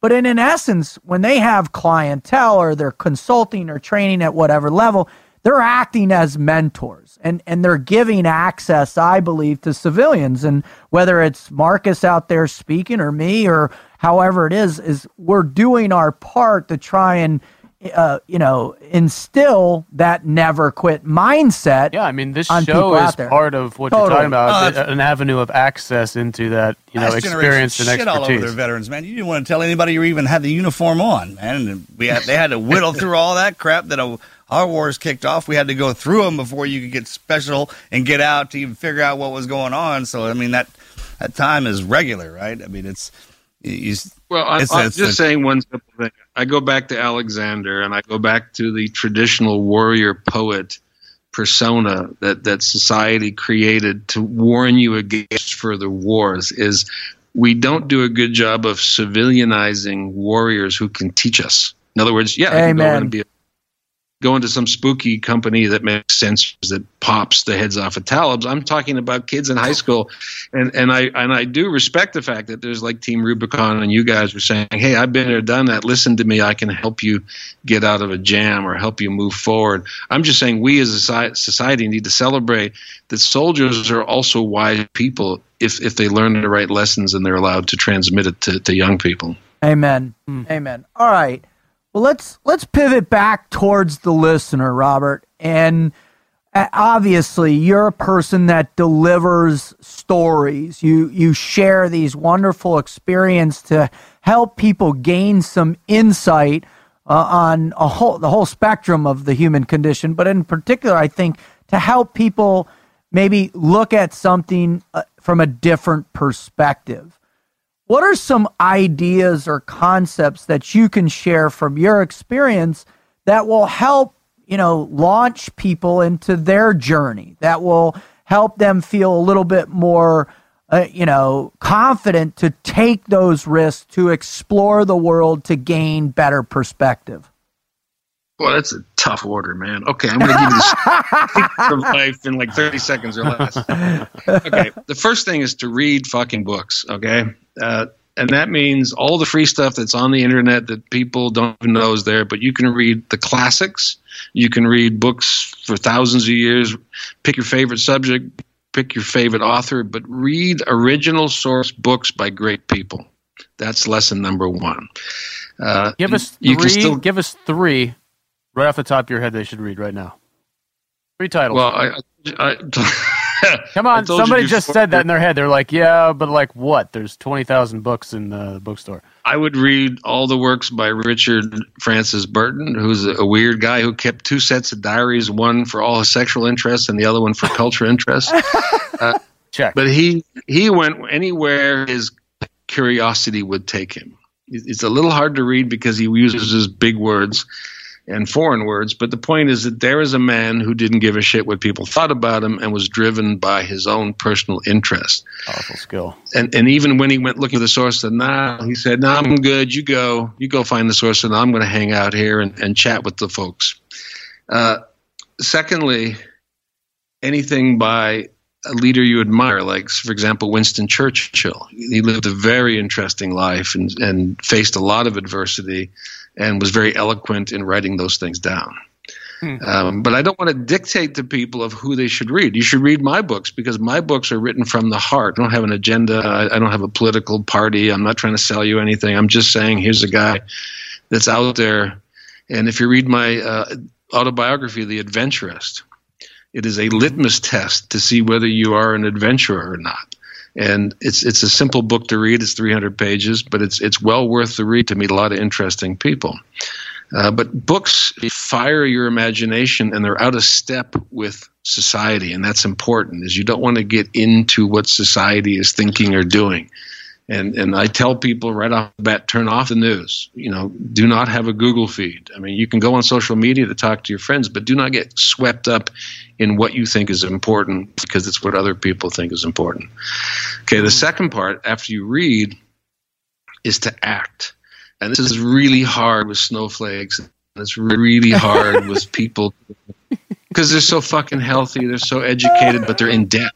I mean, they're in debt up to their eyeballs because their mama said, go to school, be a whatever, and they're $100,000 in debt. And they're, they're terrified. They can't just Mm-hmm. go to that place they saw a picture of and hang out. I mean, when I was a kid, I, I decided that I would hitchhike to South America and I had 600 bucks. I was 19. I ended up breaking people out of jail in Colombia for a living, and I had a hell of a good time. I don't know that you could tell people to do that these days. They would just look at you and say, "Oh, that's against the law. You can't do that." No, oh, that's so far. And what about this? And I need that. And so you need to start with baby steps. And, and one of the ways to do that is go to a place you never thought you would go. Whether it's the wrong side of town, just walk into the bar start having a drink and talking to people, or do shit that's random. And you'll find that random is normal, right? It's actually quite normal to meet people you didn't meet. In other words, talk to people. Don't stare at your phone. Ask them questions like, oh, that's a nice shirt. Are you from this town or whatever? And you'll learn that people are very interesting and they're helpful and they're nice and they want to hear your side of the story. And this is how you facilitate the next move, which is to go into the most fucked up place on earth and hang out. And when I say that, I That's awesome. pick the place that you would never want to go and just hang out. But you got to have those skills. You got to have that book learning skill because you got to learn on your own, and you got to have people skills. And I used to sell chickens door to door when I was 10 years old, and that teaches you everything you need to know about people skills. because you, Yeah, if you can sell a nasty ass chicken to somebody, brother, you do got mad skills. you got to deal with rejection. You know, you got to deal with people saying no. It took me three years to meet with uh, Ahmed Shah Massoud because I kept getting arrested and deported and kicked out, and I just kept going at it. So if if you have that stick to itiveness and the other skills, you will have a fabulous life. Wow. Well, I mean, sir, those those are that's definitely some of the the best advice that we've had guests give out there on you know, and and hopefully, you know, there are listeners right now that are going to be inspired by that, and at least the very minimum, they'll they'll read these stories that can conjure up and and ignite some uh, grander sense of self and that exploration that does exist once you get off your ass and start visiting these a places. deeper understanding of the world around us, and then hopefully that just contributes to making the world better in some way. Absolutely. Yeah. Well, that's all we got for you. I, I mean, I, I would love to. I would love to No. keep you on for like the next 10 hours, Yeah, hear we could go about you, hours. interview Massoud and all that. But how about maybe after your next adventure, uh, you come back on and you, you share that with our, our, our listeners? What do you got working on right now, sir? And and where can people go and, and pay attention or follow or or or understand what you're doing or just watch or wherever? Okay, well, right now I'm setting up an interview with Joseph Kony. My guys are living with his bodyguards in Sudan. I'm doing a video game in which I'm in the video game, which is going to be scary and freaky. I'm writing a book about Africa. I'm writing a book about special forces. Um, I'm writing my next autobiography, and I hang out on Facebook, but it's a private page. So unless I kill somebody, it, it's hard to get in there. But just Google my name, you'll see me. And I make knives. God damn it, you guys! You didn't plug my knives. Well, This is your Here. Wait, opportunity. this is your opportunity. This is your opportunity to to help about yourself. Seventy thousand Hey, you make people a week. Self-actuating. Okay, DPX Gear DPX. makes knives, All right, wait a special minute, let me forces, and special operations. Because I saw the shit the government was giving them, and I said, "Shit, I got to make good knives the way you guys need them." And and if you just Google DPX Gear, you'll see what happens when you spend some time out in the field with guys who actually use knives. So that's my plug for my. You company. have like over 20 patents or something on your on DP within DPX. 24, and right? I and I don't I barely have a high school degree. Yeah. Hey, that's awesome.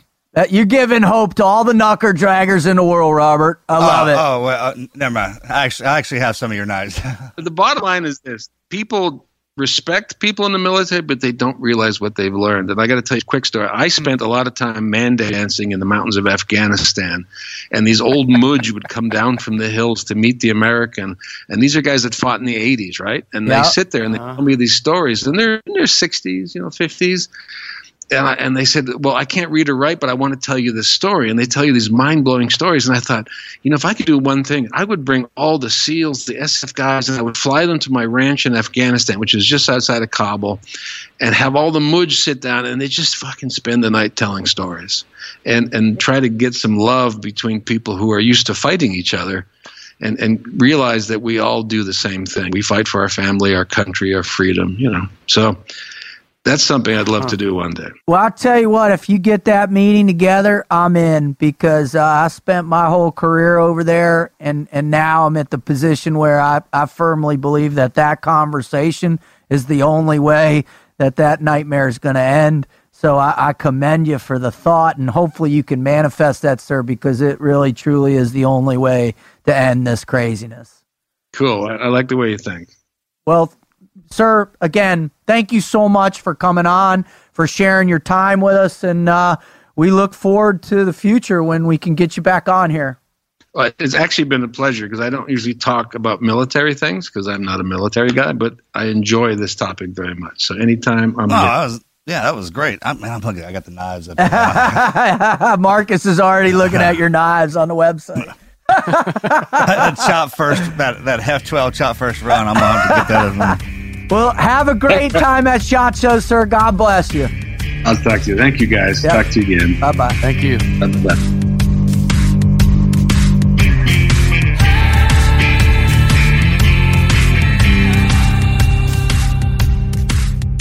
Holy shit, Marcus! That dude's awesome. I'm serious. Is it is it Sir Robert? Young? I wanted to say that every time. Is that is I it? want like he'd been knighted, like he's some Is Indiana it not Jones. It? It's not that way though. You either have to be a I've knight I or heard a you very him Sir famous a couple assassin times, and I'm to. usually uh, the only ones that. Go ahead. full- what is that? A full name basis? Yeah, yeah, name? yeah, yeah. You're Right. you're using your middle name as part of your surname, right? He definitely lay out the uh, what I kept thinking about. You tell him he's broke, came from nothing, he's poor, and finished, and it's kind of a line by line, basic, bare bones. Hey man, you you, you want to have a, a, a great life, kind of because the meaning of life is that it has meaning, right? You can't. And what he was talking about with all that money and every how do you say it? I can't remember, but ultimately, what it boils down to is the value you have better be inside of you, not what you can put on, because that can be stripped away from you in a heartbeat. And when you if you if you come from nothing, man, and and no money, no last name. This that's a beautiful part about I guess being around in, in this country and this time is you just just go out and create one because most everybody's gonna. I'll say not everybody, but most, most people want to assimilate. They they know there's a path, the education. I get this on my wall, in my car, in the garage, in the house, the wife, and the kids. Yeah, and, Yeah. and Ben, that doesn't resonate with some people. It just doesn't even make sense. It doesn't, doesn't feel right when you're doing that. And those people who realize that, that that's not their calling, man. There's They're just goes- driven into that misery. there's right, and there's absolutely, I mean, an infinite amount of ways to make a living and make a life. Right, there is. I mean, Bro, he goes he's out proof. and chases the adventures and writes about it. That's a thing. Uh, it's a big thing, a big apparently. thing. exactly. You know what I mean?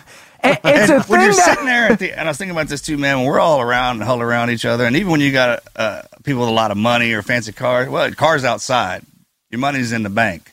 When we're all sitting in this room, man, you better have something more than that to tell me. Tell me a story. the real value. Yeah, you know, tell me something. Right. Uh, I, I'd like to hear how you made your money and you typed on the computer and I programmed this in and then all of a sudden this money went to my account. Or you go like, man, 2005, I was out in the middle of Afghanistan, in the middle of nowhere when the helicopter went and got down. All of a sudden a donkey came over the hill. Two dudes threw me on the back of it, took me to a tent. And I, for a month, I was laying in there with the head of some dude that just took over a country because a couple of dudes dressed up in green camouflage came in and tell me it was going to be all right. Yeah, you, you just sit there and go all day with that story. Are you gonna? Yeah, I mean, it, it, that's that's the great part about it, man. Is, is is how you live your life and how how and, you. and it doesn't even have to be adventure in a war. In a war, does it either, Wizard? I mean, you can go have make it. billions of dollars off of talking about athlete anything. Eh, Go and go go re, go follow the the most bizarre sporting events in the world.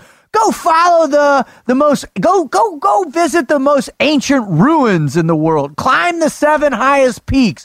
Whatever it is that gets you out in this massive world we live in. And what I heard, what I heard, and this is just me, and I, this is part of my whole thing, is there are so many people that have so many things to contribute, right?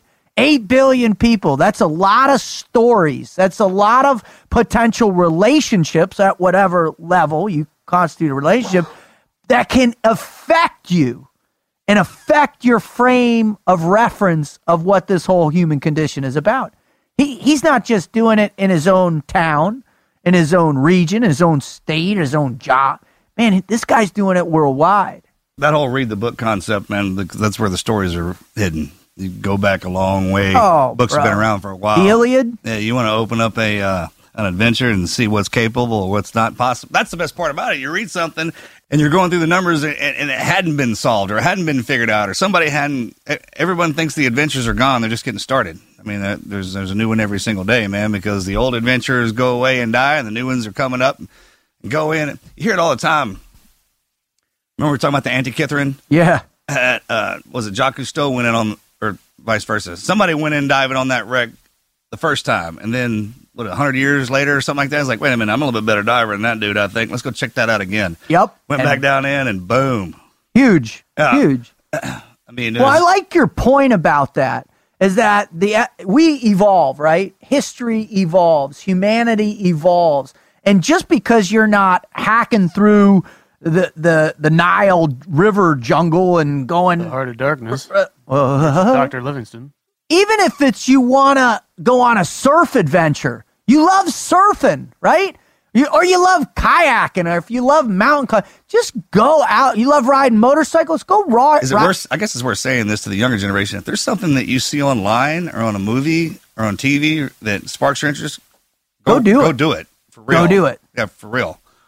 Well, you know what? Really, the pro- one of the big points that he came up with, and it was the second item in his advice, the part about acting, and it was rolled into it about basically becoming too encumbered by the restrictions they have, whether it's social or financial, and they become so concerned about maintaining this comfortable life that has been this prescribed life that they've been thinking is what they have to attain and they have so much responsibility to just maintain that life and what's in it that it takes so much of their time that they are unable to truly go out and pursue Freedom. what they want. And we're not talking just i mean it's easiest perhaps most simple to understand it in in, in from the perspective of material possessions you know? You got to pay for this house and you have a mortgage and and, and, and all this. Well i think he was advocating that encumber yourself with in life with the things that support the supports your pursuit of what you want out of life. And don't take on all this extra baggage because it just weighs you down. Perfect example what he said hey man you don't need to go to zimbabwe or anything like that. Just go to the other side of the tracks climb in some dive bar there and start talking to people. That's the adventure. That's the different perception. And that in and of itself will will spark that domino thing that you talked about marcus and lead into another adventure and another adventure People can talk smack all day on you know when you get on social Oh. media. Uh-huh. Like I'm going to see how t- go go actually go in over there and t- and say that to them, to right you know, right yeah I, I mean the haters are the haters The more social we become, the less social we are. We talk about this. You can't stand in front of somebody and say "LOL." I mean, you got to laugh at their joke, right? I mean, you got to. It seems so simple, but yet Yeah, I, it so- goes. It's cultivating our instinct, right? The more people we're Ooh, I around, like that. and and the the more you know different personalities we deal with, the better our, we become. I mean, it teaches us something about ourselves that we didn't know. That's why when you when you when I had when I had kids and start taking them to school, a lot of people complain about the teachers being mean and this that, and the other, and I'm like, man, you know. My kids spend more time with those teachers now than they do me, and, and ultimately, what's happening is they're learning how to deal with that type of person because they're going to run into them again. You know, if I come in and start bailing, it's the teacher, for God's sake. You know it's safe. They're just mean or whatever it is, right? There's no imminent danger. So let them deal with that. I mean, that's part of growing up. It's supposed to be part of school. And I, I think a lot of times, I, I know, I guess we can, you know, you can overshadow the young. It's a protection thing. When we were in that, that, that, that, that spot, we're like, hey, man, I got this. Let me, let me try and The figure this out. instinct. Yeah. Can you expand a little bit and help our listeners understand, Marcus, how developing instinct becomes critical for developing the never quit mindset. Ultimately, if you boil it down to all everything that was important to you, it would be for survival, right? What it takes, the instincts you need that you're born with when you're when you're a baby, when you come out, and uh, you know you when you you can't speak yet, so you cry. That's when you're hungry, and but a lot of times those preconceived notions of fear are implemented in us from our parents because it's what they're afraid of, Bam. not us. And and it deadens those instincts. right, and the more you tack onto that, it's it's kind of a it's counterproductive. Counterintuitive too. Right. Everyone knows, man, that as you go through life, it's the pressure that makes you better. Everything on this planet and everything in this universe is is derived off of pressure, either good and bad, or light and dark, whatever it is. Go down this rabbit's hole. I think it's critical that the listeners understand what we're trying to say is that, and, and also I think what Robert was trying to say is in, in, our society now, there's a, a, a certain familiarity that is deadening the instinct to take risk. That Yeah, you- well- to be risk averse. How about this one? You, you take on responsibilities that really aren't your own and worries that really aren't your own just by looking through that computer, and it's it's because it's affecting somebody on the other side, hmm. right? And that's kind of a human condition too, because we worry about each other, you know, pack animals, if you will. But make sure that that the dignity that you carry is also your own and doesn't reside in somebody else's life. Because the Oh, minute I their dignity that. is stripped away, so is yours. And if you can be taken apart because somebody else can, then you never really lived your own life. You're living somebody else's. I mean, if you think something's, we talked about this earlier. I mean, pain is is a matter of perception of the beholder and the situation that you're in. We've trained ourselves in so many situations that it's not stressful to us. I'm not stressed out at all. But you'll see people in situations losing their minds. The human body and, and what we are is such an amazing invention, right? It's Yeah. always evolving, man. And those instincts that we hone in over time, we pass those down. It makes them better. But no matter what, you will always see, man, when it gets hard or when things get bad, you get hit, you will go down to, we call it animal instinct because animals do, do the same things we do. If your hands are tired, you try and chew out of it, and um, all the way up to the way we communicate. If we're in pain, we yell out loud. Every It's the same thing. Our ability to interact with each other and in certain situations is what has has made us unique. And if you start taking that away, you're going to take away what's unique about us. And and you go back to just like a general collective of a mass that can't really do anything without somebody Talon. telling them, you know. I love it. So that's a lot to digest. This interview, I know the wizard and I and, and, and Marcus were listening to this guy just in complete and utter amazement at his life experience, the spectrum of his perspective. Uh, and I think just his overall never quit attitude to go out and get in the shit, dude. I mean, I love his curiosity. right? Right. Yeah. That's It- the he fuel. never That's quits the fuel there. that takes him out there. His curiosity for life. Yes, absolutely, absolutely. All right. Listen, if, if you if you tuned in and this is your first show with us at TNQ Podcast, man. Thanks, some what- aspirin. Oh, yeah, yeah, literally. no, no, go sit back. Go Put the bottle down. put the bottle down and go sit down and ponder what you just heard. If you're a repeat offender and you're back for more, you are a glutton for punishment, and we love your ass. So thank you. And and Or you're on the payroll. Are you on a payroll? We love you too, though. Uh, and without you, this show wouldn't be what it is. So, and here's the deal: if you know somebody out there that's struggling, if you know somebody out there that is floundering, that is trapped inside that prison of of comfort that Robert was discussing, man, then push this show to them. Ha- go to their phone, pull up the i iTunes podcasting app, subscribe to our show, download this show, and press play and make them listen to this. Because hopefully, hearing us talk about it, hearing him talking about it, will spark something in them to want to get out there and experience life that can change their perspective, man. Because that's the essential component. From that life experience, you will begin to develop the never quit mindset. It's just that simple. All right. And if you also have a killer never quit story, write in. Go to the website at TNQ Podcast to the place where it says share your story, upload that story. We'll go through it, We'll post it on with our community, with the rest of our teammates who've written in. If it's really amazing, we'll read it on the air. We got one here for you right now. And if it's phenomenal, Marcus, Coming on. you're going to come on with us and you're going to be a listener guest on the show. All right. Before we wrap it up, the wizard gave me this story. And this is from Mike. It says, My never quit moment. Now, I've been going back and forth with this. I'm not what you'd call bashful person, but it makes me wonder if you guys would even see this. I've been a listener for about two weeks. Once I found your podcast, I've been obsessed.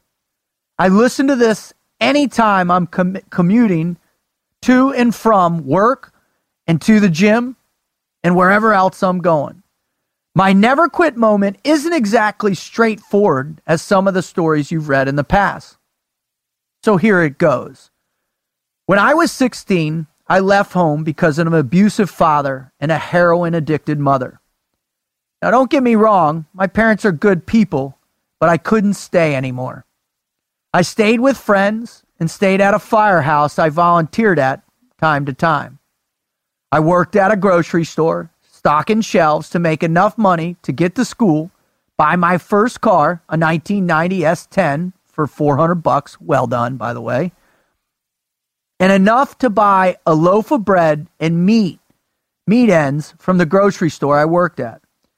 I went from place to place over the next few years, and one bad rela- relationship after the next. I got to the point where I thought that there was no one out there who would understand my past, the abuse, or the exposure to the drugs. So after a few years of this cycle, I became homeless, living out of my car. One of the hardest things to do was to find a place to park so I could so I could sleep and no one would find me. I went through this for almost 9 months. I was tired of this lifestyle and turned to alcohol. Somehow, I managed to get hired as a firefighter in the DC metro area. area. I struggled with alcoholism, depression, and was almost fired. All of this was from when I was 16 to 21. Fast forward to present time.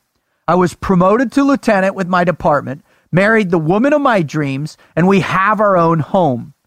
My never quit moment came February 2nd, 2017 at 10:23 a.m. when I became a father. The world stood still in that moment as my well- wife held our son. I knew in that moment failure would never be an option for me. Everything that I thought bothered me was gone in an instant. My new focus is to be the backbone of my family, to raise my son with respect, honor, and dignity. I want him to be a better man than I ever could be. Marcus, Wizard, Rut, you men inspire me daily in both my professional life as a leader, company officer, as a man, and a father. Now, listening to other listener submissions, I know my life could be mu- so much worse. Just know you all give me something to look forward to daily. From the bottom of my heart, thank you for all that you gentlemen have done for our great country. Mike, you're a hard homeboy. I mean, brother, to come out of that environment, to go to homeless, to find your passion, to get hired, to have them take a risk, to find the woman and to become a father, brother, man, bravo Zulu on you. You represent what we believe is the greatest of the never quit mindset. Thank you so much for having the courage to write your story in and to share it with the tens of thousands of people that are paying attention in, in our team. We just couldn't mm-hmm. thank you enough for doing that, brother. I want to thank God. I want to thank Christ. I want to thank my girls, my family, my mom and dad. I want to thank, you know, all, all, my dad in particular for inspiring me to get out there and experience the world there is out there, to be a Renaissance man. Because without that influence, man, I don't know if I would have ever done half the things I'd ever done in my life. I want to thank Robert Young Pelton. Man, God bless you, sir. You are, are you're an amazing human being. I can't thank you enough for coming on and sharing your amazing insights into this world. Um, to all our listeners, God bless you guys. Get out there. Go do it. Go see it. Go experience. Become the adventurer you've always dreamed of. And to, to you two cats, man, thanks, you guys. I really appreciate doing this show with you, being able to do what we're doing and to serve this great country one more time. Absolutely. That was a good one. Sir Robert, thank you. I swear to God, he's a knight. That was a good one. Yes, sir. Thank you for coming on. To everybody who keeps bringing us back, man, I, we can't thank you enough. It's it's an unbelievable privilege to have this and uh, be able to get out here and, and just to sh- share these stories with these amazing people and, and share them with you guys. So thank you all so much for that. God bless. I'm out. Out.